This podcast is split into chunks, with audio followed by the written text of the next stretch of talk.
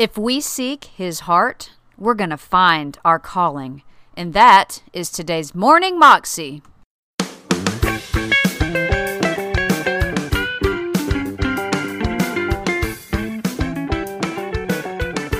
Welcome to the Morning Moxie Show. I am your host, Alicia Sharp, and today on the show we have Beth Moore. And Beth is talking about finding our calling. Basically, as we seek the heart of God, we will find it.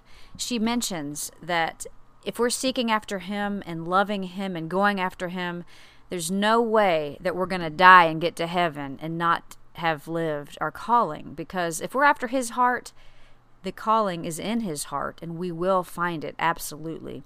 The problem sometimes today is that we all are looking for our calling. We're all worried and, oh my gosh, am I going to miss it? Am I doing the right thing?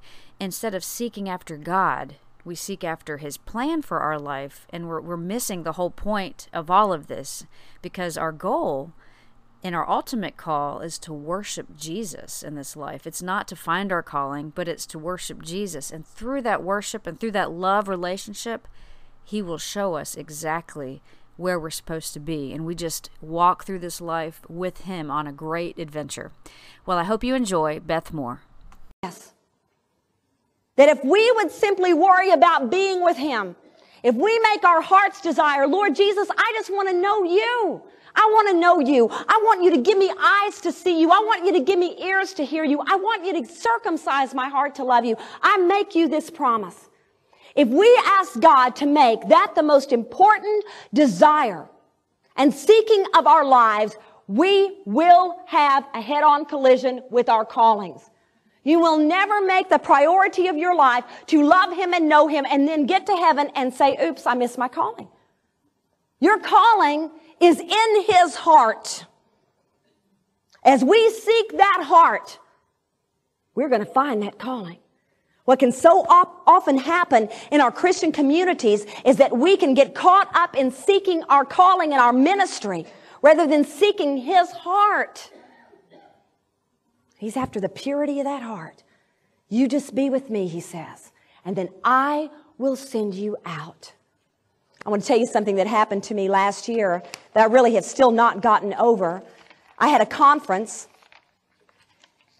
in Hot Springs, Arkansas, only about 45 minutes from my hometown in Arkadelphia. And I had planned in advance. I'd so wanted to see ladies that I had not seen in many, many years that I knew were still in that particular town. So I had made plans to have my st- staff at Living Proof Ministries help me put on a reception for them. So we sent some invitations ahead and basically to my old church and then to anyone else that I had known, my relatives back there and some of my friends.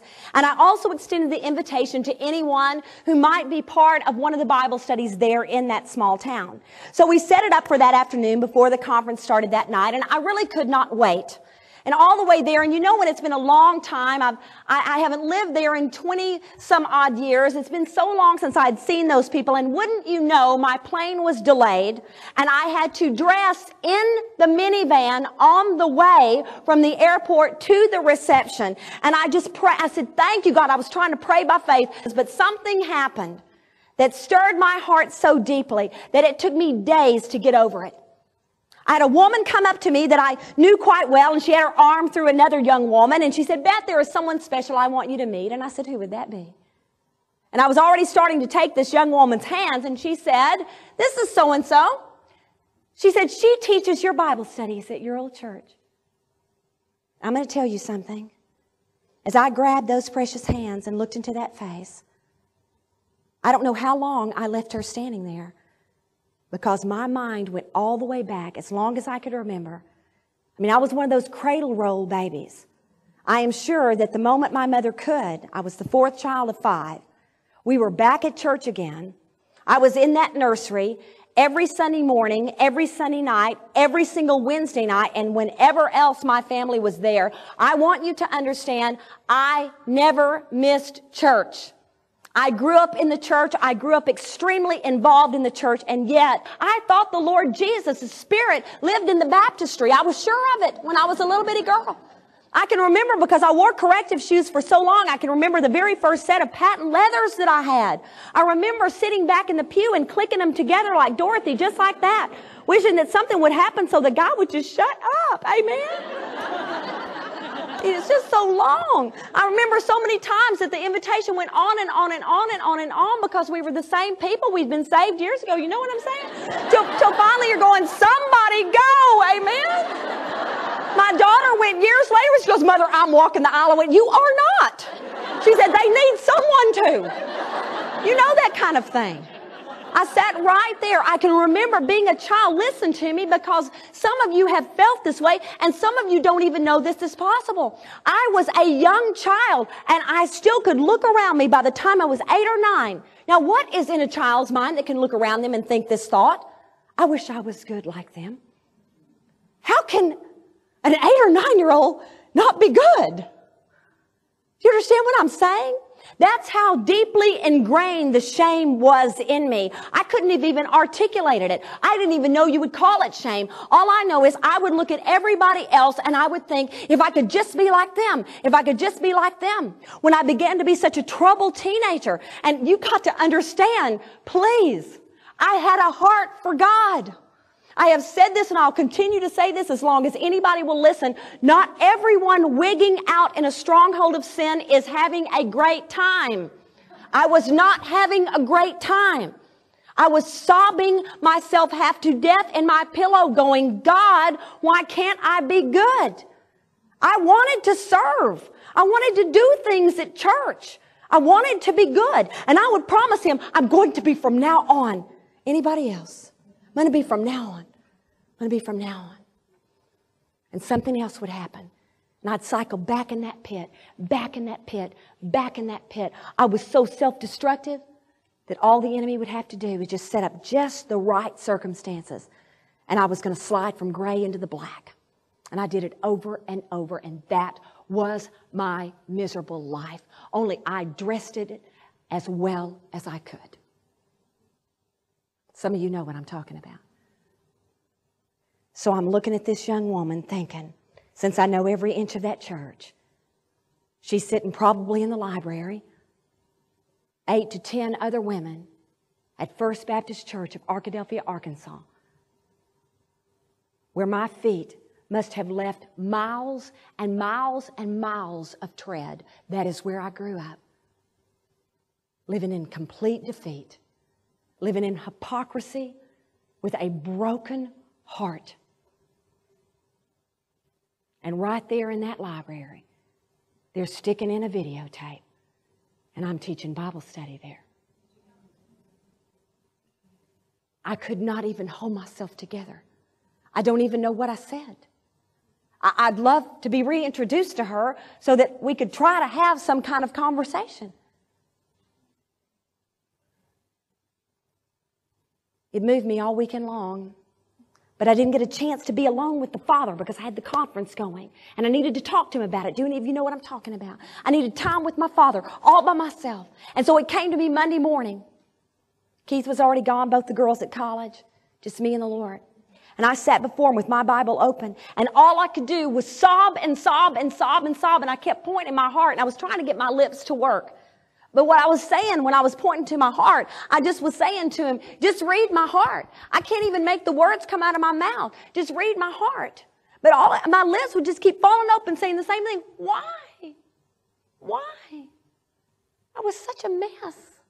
Why in the world did you bother with me? Why? I asked him that last night through the windows open here in Athens and said to him, why? Why? Later, I just grabbed the pen and put it to paper, and this is exactly what came out. And I want to share it with you to close. What kind of God are you, O Lord? Perfect judge with tongue of sword lifted high while hosts bow down, lightning flashing, rainbow round.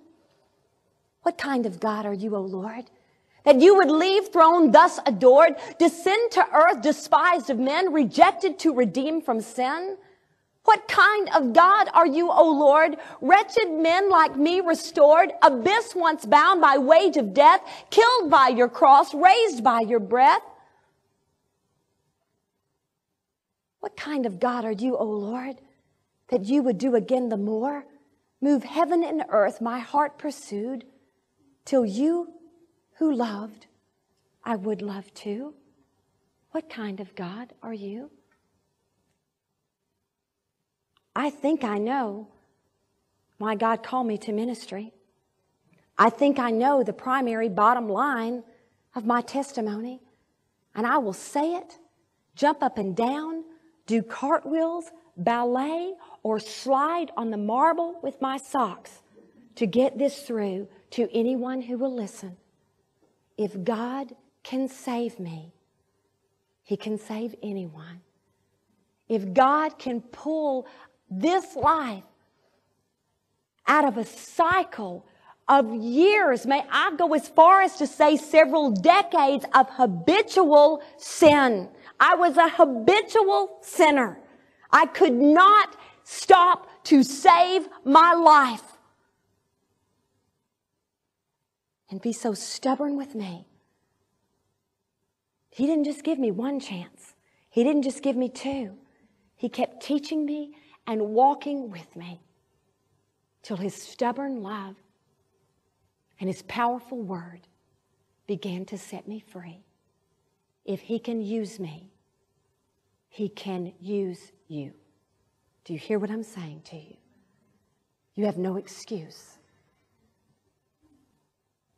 God has an adventure for you, a place where you have been strategically located on this planet to bring forth much fruit. What kind of God is He? A God who uses you and me. That was Beth Moore, and you can find that clip if you search under Beth Moore at YouTube, God Can Use You, Draw Near to Him. Also, you can find out more information about her at her ministry website, lproof.com moxie.org. Well, I hope you enjoyed today's episode of Morning Moxie. And if you get a chance, please share this with your friends and rate and review it. It would be awesome to have some more reviews out there. Um, see if you guys are enjoying this. So I hope to see you again tomorrow for Testimony Tuesday. Have a great day. God bless.